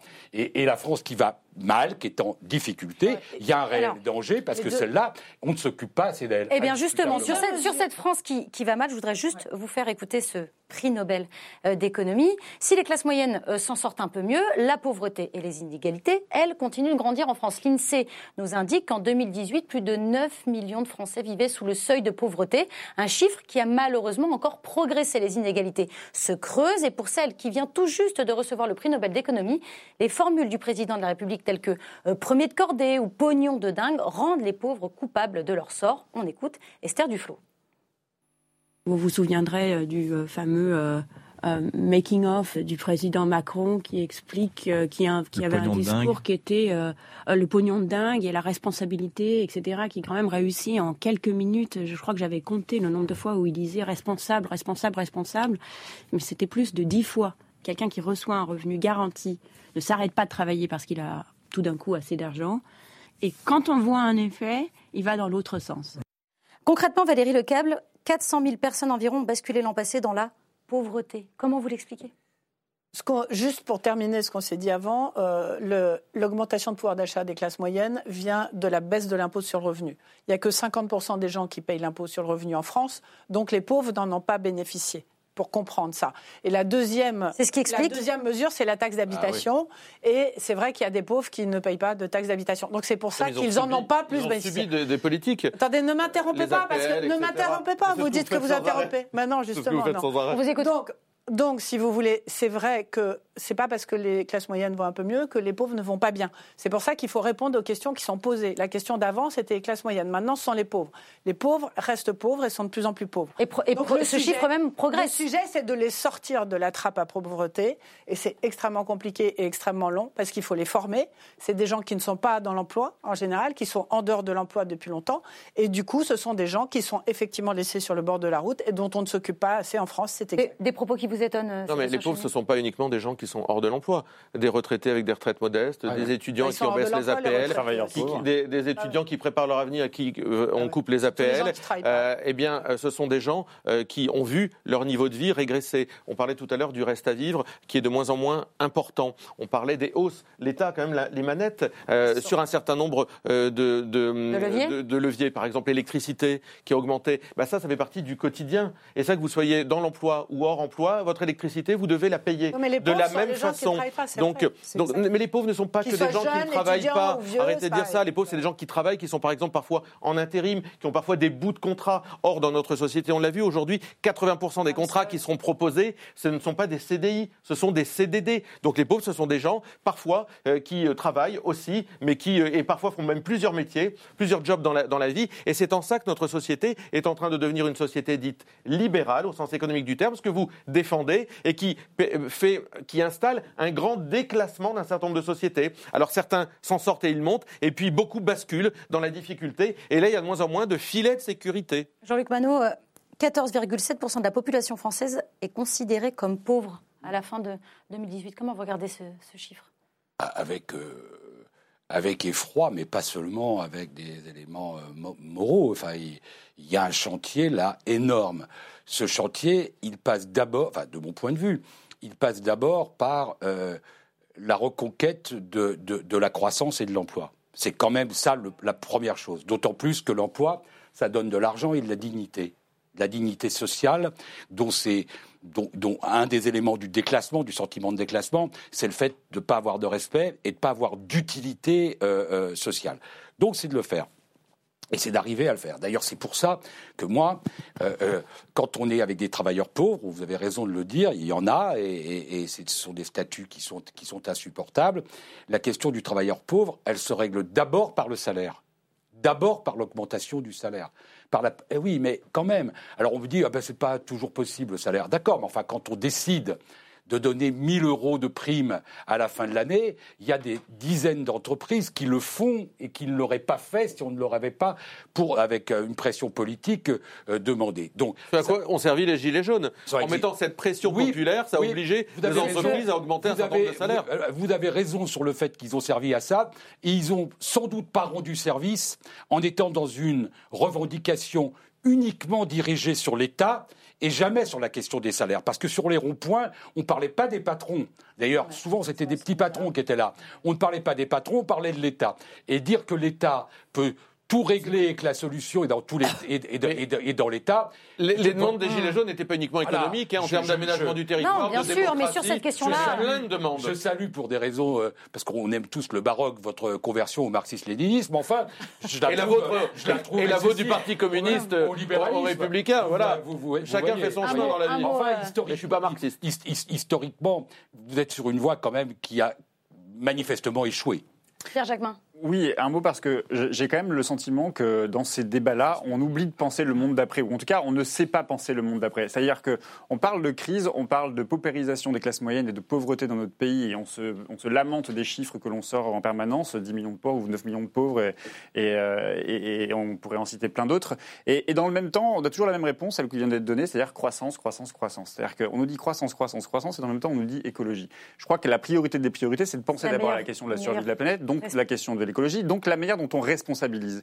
Aujourd'hui, il faut quand même qu'on s'interroge sur notre société de consommation, sur la société consumériste.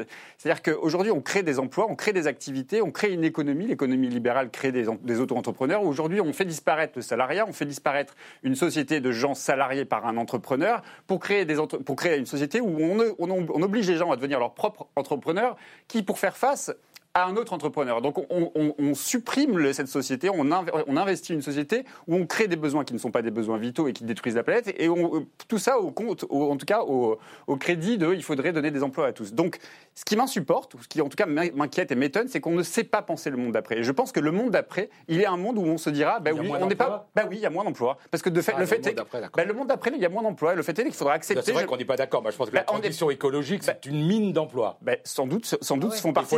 Sans doute, sans doute fait partie, fait partie des 10% des emplois qui seront hyper nécessaires demain. En revanche, je pense qu'on doit s'interroger sur cette aboutissement ou cette course folle à la croissance qui nous fait faire et qui nous fait dire tout et son contraire. Je pense que la pauvreté est un problème qu'on doit, qu'on doit résoudre par l'accompagnement, par la question de l'encadrement des loyers, par la question de euh, la, possibilité euh, de, de, mettre des, des, taxes à taux zéro, des taxes à taux réduit, en tout cas sur les questions de produits de première nécessité, mais pas sur la question de la croissance. La croissance folle en permanence, mm. il va falloir à un moment donné qu'on se pose la question. Et je pense que c'est ce logiciel-là ce, logiciel qu'il va falloir imposer aujourd'hui dans le débat public. On continuera d'en discuter évidemment, mais je, voulais, je voudrais vous parler maintenant de, notre capitale, avec ce titre euh, du bien nommé euh, parisien, vol, agression, dégradation à Paris.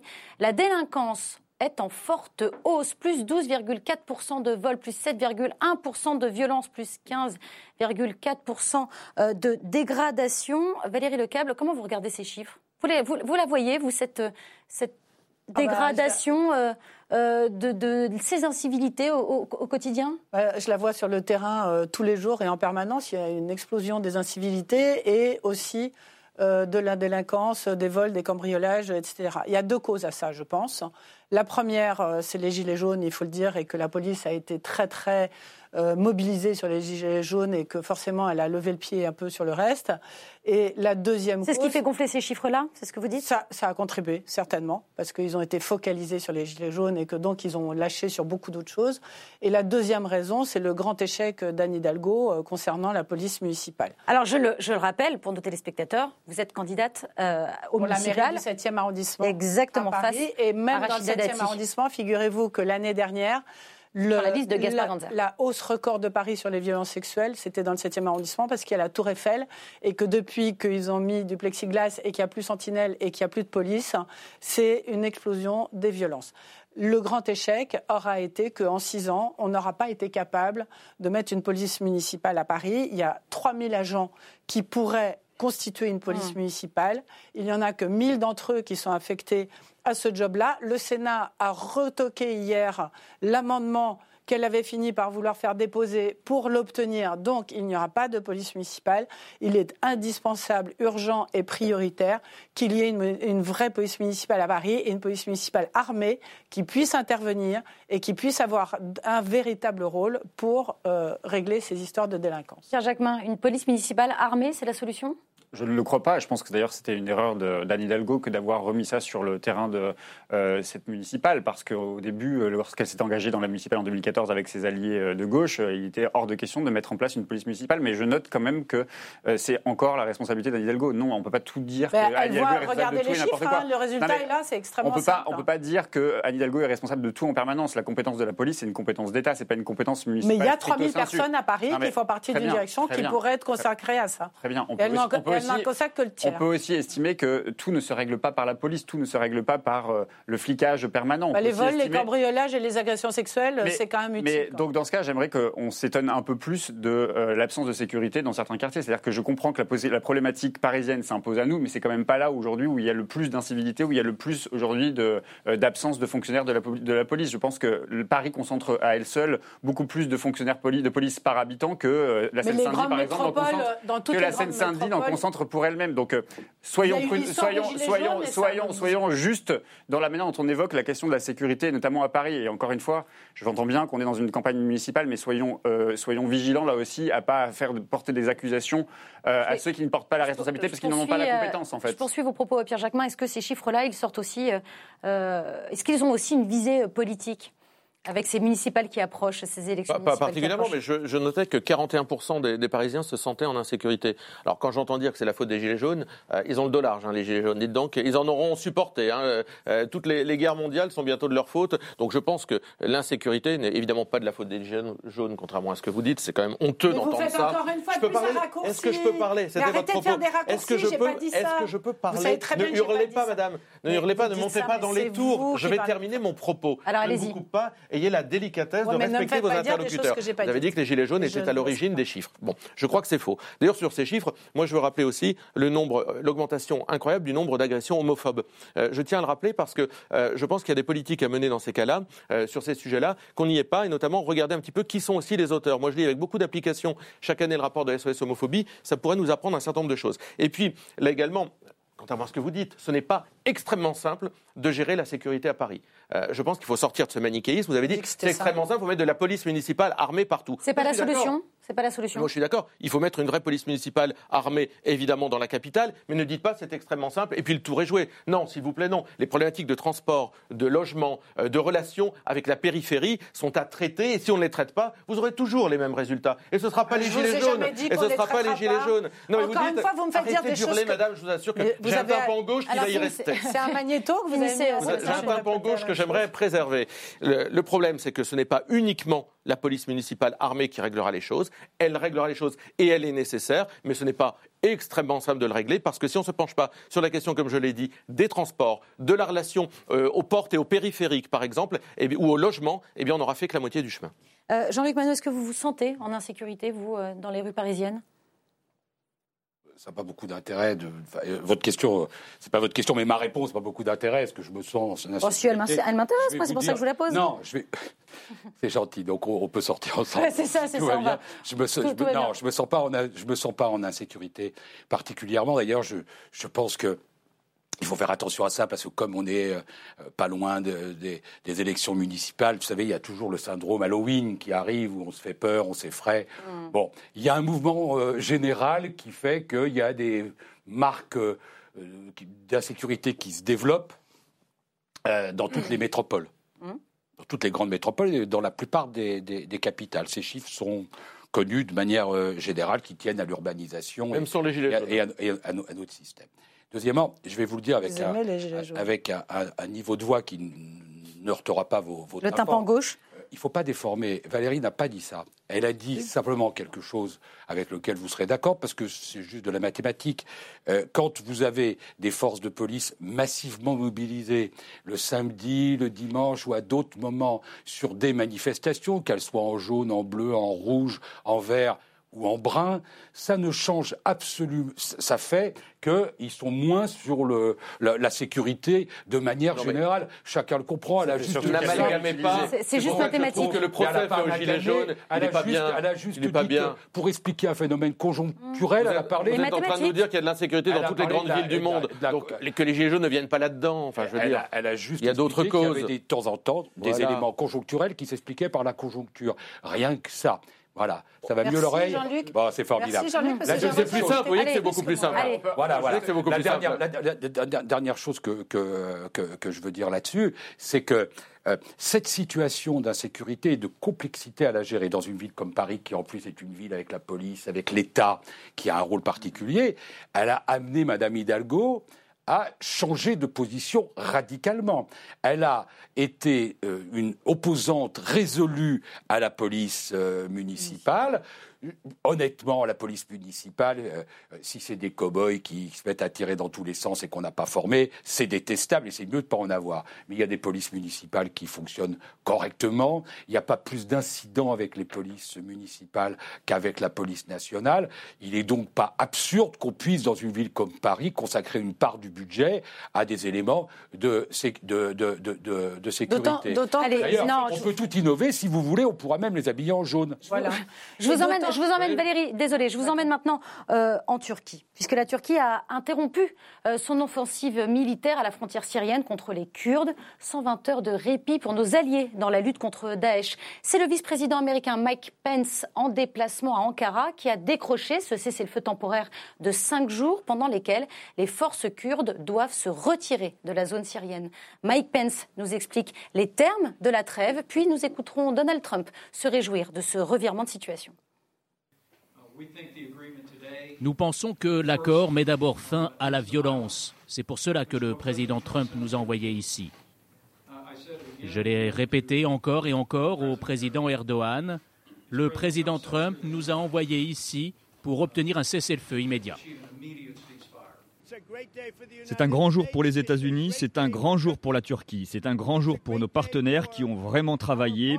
Ils l'ont fait, les Kurdes ont été fabuleux un grand jour pour les Kurdes, c'est vraiment un grand jour pour la civilisation. Sébastien Chenu, c'est un succès euh, diplomatique ou c'est un rattrapage? D'abord, c'était quand même honteux euh, de voir quand même la façon dont les Kurdes étaient lâchés en race campagne. je crois qu'en réalité, le, succès diplomatique, il est plutôt pour Poutine finalement. Euh, parce que euh, c'est Poutine qui nous montre qu'en ayant une relation euh, avec Bachar el-Assad depuis longtemps, eh bien, il est lui-même en capacité de faire bouger les lignes de la politique américaine. donc je pense que moi... Je, Et ces cinq jours de trêve sont liés au fait que le 22 octobre, Erdogan aura rendez-vous avec Poutine à Moscou? Bah, probablement. On peut imaginer quand même que Erdogan aujourd'hui a compris que les pressions pouvaient être fortes euh, venues euh, d'autres acteurs euh, régionaux ou en tous les cas, ou même un peu plus loin ou un peu plus éloignés. mais ce qui était quand même scandaleux, c'est l'absence totale de son de l'Europe, l'absence totale de son d'un certain nombre de puissances aux alentours. Elle s'exprimait l'Europe, notamment autour d'un Conseil de sécurité, mais, elle n'a peut-être pas de bien pouvoir. Que la portée, la portée n'a pas été extraordinaire. Et puis moi, j'aurais aimé entendre la France se mobiliser pour les Kurdes, peut-être davantage. On était content de les trouver lorsqu'il s'agissait de combattre Daesh. Donc dans cette affaire-là, euh, la relation qu'on a avec la Turquie, euh, qui est quand même pas très claire, euh, la relation qu'a l'Union européenne avec la Turquie, qui abonde quand même beaucoup euh, le budget euh, turc. Je crois qu'il y a eu 7 ou 8 milliards donnés, 6 milliards, dont, 6 milliards, dont 1 milliard d'ailleurs, euh, j'allais dire, d'euros français pour, la Turquie, eh bien mériterait d'être la, la, Turquie globalement, à contenir globalement repensé parce qu'on voit que Erdogan, il est en capacité de, de mener la danse s'il n'a pas d'interlocuteurs face à lui qui sont exigeants. On a vu que là, il était possible que les choses changent et je pense que Poutine, en entrant dans le jeu, a montré qu'il avait une capacité de faire infléchir la politique américaine. Erdogan et, et Poutine, et pourtant, Pierre Jacquemin, on a l'impression que c'est quand même Trump qui contrôle un petit peu euh, tout cela. Euh, il donne son feu vert à Erdogan. Erdogan euh, lance l'offensive. Il lui dit stop, tout s'arrête. C'est aussi votre vision de la situation sur place? Moi, d'abord, je, suis étonné de ce qui vient d'être dit parce que je ne vois pas comment on peut se réjouir qu'on remette en selle Bachar el-Assad dans le conflit qui oppose aujourd'hui euh, les Kurdes à la Turquie. D'essayer de sauver les Kurdes. Bah oui, c'est ça surtout. Qu'on s'en réjouisse, c'est une autre chose encore. Que, que, que, les forces syriennes deviennent un élément euh, stabilisateur justement dans le conflit qui oppose les Kurdes à la Turquie me paraît problématique et soulève un autre point qui est effectivement l'abandon de la France, notamment parce que la France a quand même une responsabilité vis-à-vis des Kurdes et aussi vis-à-vis -vis, de la Syrie hein, sur le sur un plan historique. Et l'Europe, l'absence de réponse, effectivement, vous disiez, euh, euh, l'Europe n'a peut-être pas de capacité, mais l'Europe devrait justement avoir une capacité d'intervention. Je, quand j'entends qu'est-ce qu'elle devrait faire ben, l'Europe? Justement, d'abord, envoyer des casques bleus. Vous posez la question de, de Donald Trump et de la responsabilité de Trump. Il faut quand même se souvenir que Trump a fait un tweet qui a fait, qui, il y a eu un retrait des forces américaines euh, sur la zone du Rojava en, Syrie, et que ça a déclenché justement, ça a permis, tout ça a été déjà forcément plus ou moins euh, discuté avec le président Erdogan en amont, euh, à Erdogan justement de lancer son offensive. C'est ça qui est problématique. Donc les pouvoirs qui sont les nôtres, les Kurdes le disent, ils disent pas, ils sont militaires, ils sont, il faut lancer une guerre, ils font, les Kurdes ils disent, vous avez le pouvoir économique d'encercler la Turquie aujourd'hui, vous avez le pouvoir diplomatique aujourd'hui d'intervenir pour que Erdogan retire ses troupes et retire son, cesse son offensive. Donc c'est ça qu'attendent les Kurdes. Les Kurdes, ils ne demandent pas grand-chose, ils demandent beaucoup à la France parce que la France a été euh, justement euh, très impliquée auprès des Kurdes. Donc la France, l'Europe, les États-Unis devraient avoir une action, en tout cas une parole beaucoup plus forte, beaucoup plus, euh, qui met beaucoup plus en pression la Turquie. Et d'ailleurs, le fait que Erdogan ait décidé justement d'une trêve de, cinq jours est lié aussi au fait que l'administration américaine, qui était quand même très hostile à la, à la décision de Donald Trump, puisse aller jusqu'à demander à Trump justement d'imposer des sanctions économiques à la Turquie. Donc tout ça, est quand même assez euh, euh, étonnant. Et surtout, ce qui est problématique dans tout ça, c'est qu'effectivement, ça remet en selle un monsieur comme Bachar el-Assad, mais ça remet en selle aussi quelqu'un comme euh, Vladimir Poutine. Et ça, c'est quand même un problème parce que l'autorité de la France, là-dedans, elle est quand même sacrément mise à mal. Valérie Lecable, déjà 500 morts et 300 000 personnes déplacées depuis le 9 octobre. Alors là, 120 heures de répit et après? Qu'est-ce qui va se passer après? Bah, qu'est-ce qui va se passer après euh, On va le voir. Là, ils sont en train d'essayer d'éviter le pire, c'est-à-dire de laisser la possibilité aux Kurdes de, quitter un petit peu la région pour éviter un massacre, ce dont euh, tout le monde ne peut euh, que se réjouir avec cette trêve. Mais pour revenir et remettre un peu les choses en perspective, il faut rappeler quand même qu'il y a eu une coalition internationale menée par les États-Unis, à laquelle la France a participé. La France représentait 5% de cette coalition et on a bombardé depuis les attentats de Charlie Hebdo puis du Bataclan et on est allé aux côtés des États-Unis pour essayer de soutenir les Kurdes qui étaient terrestres et pour essayer de stabiliser cette région. Et maintenant, on est arrivé où? À un échec absolu. Hmm. À un échec absolu. Parce qu'à deux reprises, effectivement, c'est Vladimir Poutine, comme ça a été dit, qui est intervenu la première fois pour terminer, pour gagner la bataille de Raqqa, après que nous, on ait gagné la bataille de Mossoul. C'est Poutine qui a terminé le travail pour gagner la bataille de Raqqa. Et aujourd'hui, c'est Poutine, effectivement, qui vient régler le différend et l'attaque turque.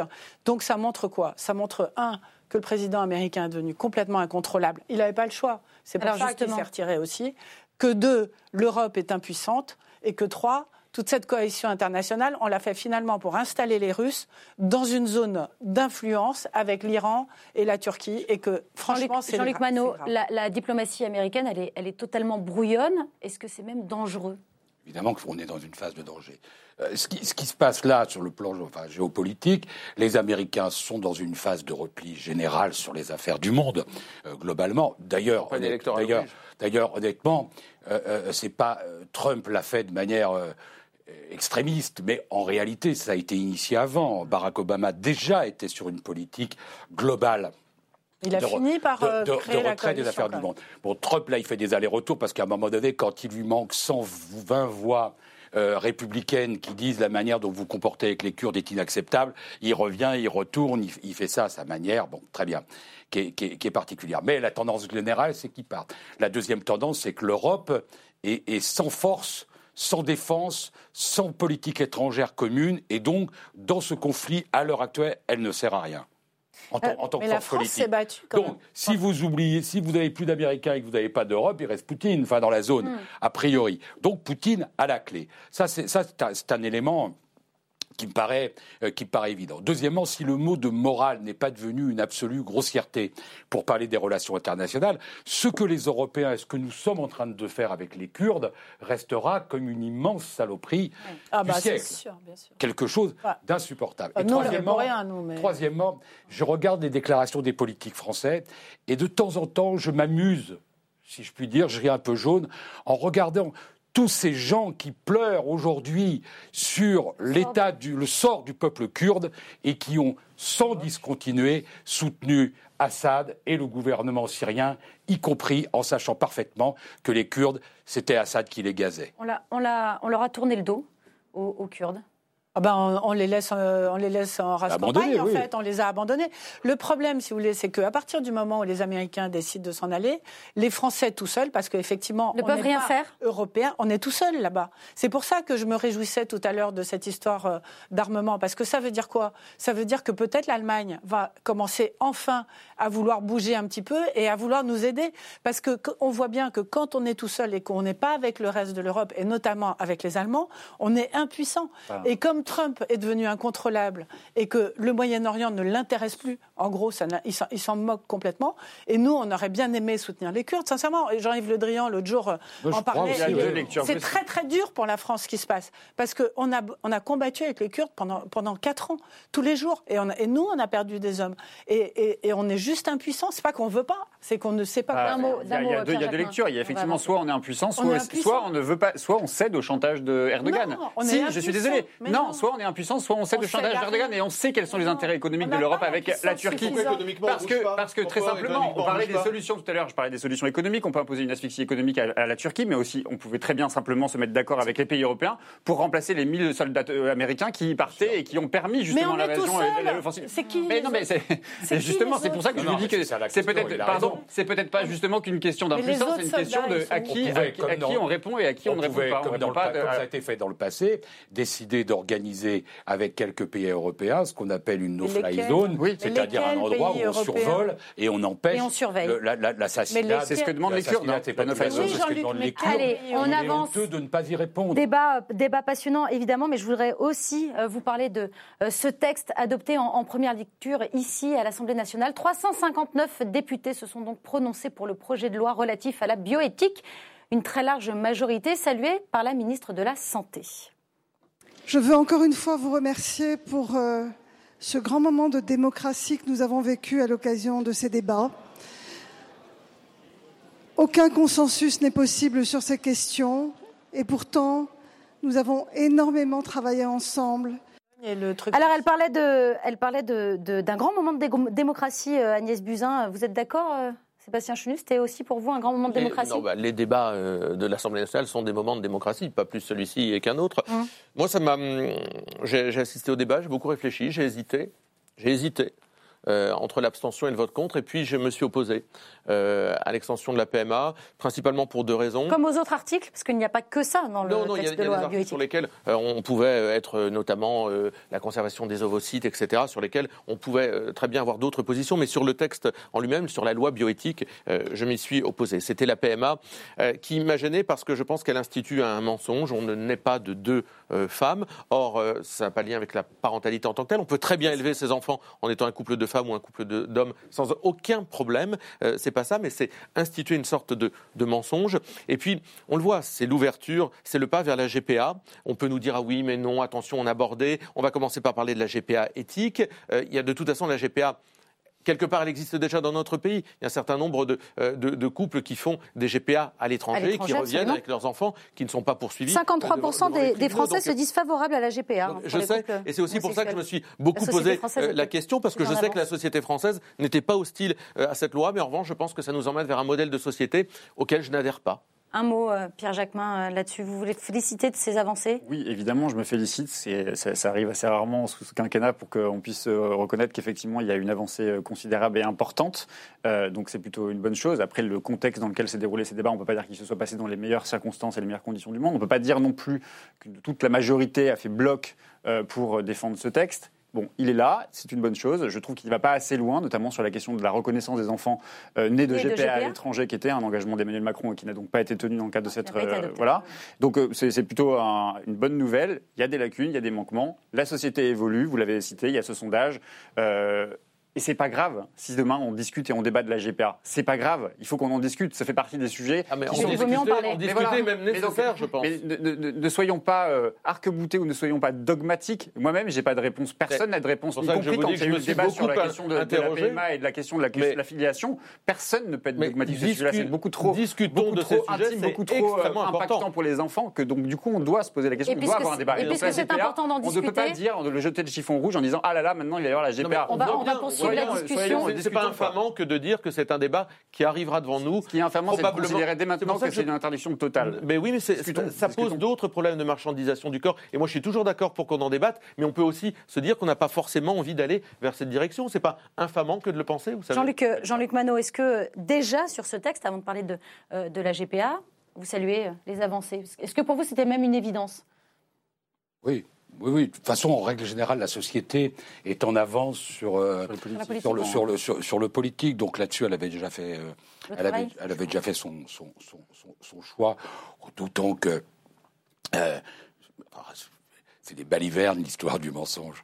Enfin, il n'y a personne qui va croire. Ça d'ailleurs. Non, mais écoutez, il n'y a personne qui va croire. Vous croyez que dans une école, dans 10 ans, il y aura des gamins qui diront Oh, il y a la PMA, donc maintenant on peut faire des, faire des bébés avec deux mamans. Personne. écoutez, plus loin. Je pense que le droit ne doit pas répondre à simplement un désir, quand bien même celui-ci peut être légitime, mais qu'il doit protéger le plus faible. Voyez-vous Et je pense que ce, ce débat fait bouger les lignes. Quand on vous invite, vous avez des arguments qui tiennent la route. Celui-là, on peut en discuter, mais le, c'est de maman, il y a un mensonge. on a pris beaucoup de temps. J'ai voulu vous en donner quelques-uns. Vous voyez que ce débat-là, il mérite d'aller au fond des choses. Et puisqu'il terminé par le meilleur, et vous avez commencé par le pire. Et puisqu'il mérite d'aller au fond des choses, Valérie Lecable. Celui-là, il se discute Ce que je veux dire, c'est que c'est un progrès par les temps qui courent. C'est rare, donc il faut le faire, et donc il fallait le faire. Et euh, euh, ce que je veux dire, c'est que la politique, quand vous regardez un jeune de, un type de 30 ans, hum s'il revient sur euh, une génération, les 30 dernières années, on a fait quoi en politique? On n'a fait qu'interdire. On n'a pris que des décisions de restriction, parfois justifiées, mais que des décisions. Il n'y a plus de conquête de nouvelles libertés. Or, la politique, ça sert à donner des instruments aux gens pour qu'ils conquièrent leur liberté, pour qu'ils s'épanouissent, pour qu'ils vivent leur vie comme ils l'entendent. Et là, on est dedans. On a eu le mariage pour tous. On a eu sur les questions de société ce texte. Ils vont dans le bon sens. Ils sont assez importants politiquement, parce que ça redonne peut-être un peu de goût à un certain nombre de nos concitoyens de se dire finalement la politique, c'est pas qu'un truc pour m'emmerder. c'est ça, vous le voyez aussi comme ça, Valérie qui est euh, dans le sens de ce que pense la population française, qui d'ailleurs est plus progressiste que je ne l'imaginais, euh, c'est une chose. Moi, il y a quelque chose que je regrette un peu dans ce texte, c'est que je trouve qu'il n'y a pas assez de garde-fous. J'étais euh, à un débat avec le professeur Friedman l'autre jour qui a créé un modine, le premier bébé éprouvette, vous savez. Et il en fait depuis très longtemps, lui, des PMA et il dit c'est quelque chose qui s'encadre. Il a des demandes hallucinantes de femmes très âgées, de femmes euh, pas stables, de femmes et, je trouve que dans le texte, il manque quelque chose qui donne un petit peu un cadre. Je voudrais pas qu'on en arrive à, du grand n'importe quoi un jour, c'est-à-dire que, comme euh, avec la chirurgie esthétique, par exemple, des espèces de femmes qui n'arrêtent pas euh, de se faire refaire dans tous les sens, de machin, etc. et que un jour, et que, et que ben, il faut un peu de jugement, si vous voulez, sur une PMA. Il en manque ce texte? Dans ce texte, il n'y a pas de cadre. Il n'y a pas assez de cadre. Il y a des médecins. Les médecins, ils sont là pour ça. Les médecins, ils sont, les médecins, ils sont porteurs de, l'éthique. Justement, euh, c'est parce qu'il y a des escrocs dans la chirurgie esthétique qui acceptent de eh faire ben n'importe quoi qu'il y a une eh ben escroquerie. Eh ben il y aura pareil des, dérives sur la PMA si les médecins ne respectent pas une éthique. C'est pas forcément la loi qui. Je peux finir ma phrase une fois. Je voudrais juste être sûr qu'il n'y euh, aura pas de dérive. Voilà, c'est exactement ça, et qu'il n'y a pas de médecins. C'est pour ça que vous êtes opposé à ce texte Parce qu'il manquait de cadre C'est rare les gens qui disent je voudrais qu'il y ait des dérives. Je ne suis pas sûr qu'on puisse comparer la chirurgie esthétique et la PMA. Euh, je ne suis pas sûr que ce soit les mêmes démarches, et je ne suis pas sûr que... Je peux terminer ma phrase euh, Et je ne suis pas sûr euh, que la loi vienne encadrer la chirurgie esthétique, au-delà de sanctionner un escroc, comme vous le disiez, alors que la PMA, et demain toutes les techniques de, de procréation, et notamment l'alignement d'une technique, c'est-à-dire pour les couples de garçons, c'est la GPA. Et quand un couple de garçons vous dira demain, nous, nous sommes discriminés parce qu'un couple de femmes peut avoir des enfants. Donc nous, la technique qui pour nous nous permet d'avoir un enfant, c'est la GPA. Eh bien, je ne vois pas tellement comment juridiquement, en tous les cas, euh, il y aura une argumentation possible. Donc effectivement, je pense que euh, on se dirige vers cela. Ça manque de bordure juridique euh, et que l'ouverture de la PMA était le premier pas qui nous dirigeait vers vers la GPA. Donc on en reparlera. tout ça sont des sujets excessivement, euh, évidemment, euh, sensible, digne d'intérêt, dans lequel, moi, je trouve, l'Assemblée nationale s'est illustrée avec plutôt euh, de la hauteur. On n'est pas tombé dans les horreurs du mariage pour tous. C'est ça. Pierre Jacquemin, vous parliez de, du contexte dans lequel cette loi avait été votée. Il a plutôt été bah, parce qu'il y a quand serein il, a été, il a été plutôt de bonne tenue à l'Assemblée nationale, c'est une réalité. C'est ce que je voulais dire. Quelques individualités qui ont, euh, qui ont euh, essayé effectivement de semer le trouble et, et qui ont du coup euh, se sont un peu exclus, auto-exclus, en tout cas se sont décrédibilisés. Mais il y a eu aussi ces tentatives de manifestation dans l'espace public pour imposer justement une vision qui était une vision, je pense, rétrograde, parfois réactionnaire de ce que doit être la société de demain. Et donc c'est ça. du retour de la manif pour tous. de, la manif pour tous qui, de fait, est, ça, un échec. C'est dans, le rétroviseur, c'est du passé. Bien sûr, c'est un échec. Mais, d'ailleurs, vous écoutez aujourd'hui un certain nombre de parlementaires de droite, d'ailleurs, qui étaient dans les, dans les manifestations de la manif pour tous euh, euh, lorsqu'il y a eu le mariage pour tous euh, lors du précédent quinquennat. Tous aujourd'hui ont oublié qu'ils avaient été contre presque. Donc c'est assez intéressant de voir comment justement l'évolution du, du, de l'opinion publique peut parfois avoir du bon sur les hommes et les femmes politiques. Moi, j'ai pas oublié. Jean-Luc Manot dans cette affaire, la, démocratie, euh, elle, comment dire, elle a un effet de bonification par accumulation. Euh, le débat, il se déroule aujourd'hui de manière relativement apaisée parce qu'il y a eu le, débat effroyable sur, le, sur, le, mariage pour tous. Et c'est vrai que Sébastien Chenu a voté ce texte, si j'ai bon souvenir. Vous avez, euh, J'étais pas parlementaire, mais j'ai soutenu. Vous l'avez soutenu, c'est ça que je veux. Voilà, vous l'avez, vous l'avez soutenu. Donc, voilà ce qui a été acquis dans le premier débat et la, comment dire, le, sentiment d'effroi qu'on a eu face aux, horreurs absolues qui ont été racontées, euh, les homosexuels sont des malades, etc. Enfin, la totale, la totale sur le sujet, c'est pas la peine de le répéter ici. Euh, ça a créé un acquis qui fait qu'on discute maintenant un peu mieux de ces euh, questions qu'on a appris à faire et qu'on est moins dans l'hystérie. Ce sera, voilà, exactement, tant mieux. Merci, comme sur ce plateau, on est moins dans l'hystérie, toujours en fin d'émission. Merci beaucoup à tous les quatre d'avoir participé, non, du tout, jamais, à cette belle émission qui est déjà disponible en replay sur le site lcp.fr, mais aussi en podcast sur toutes les plateformes audio. On se retrouve euh, vendredi prochain, évidemment, mais d'ici là, n'oubliez pas que l'important n'est pas de convaincre, mais de donner à réfléchir. Allez, salut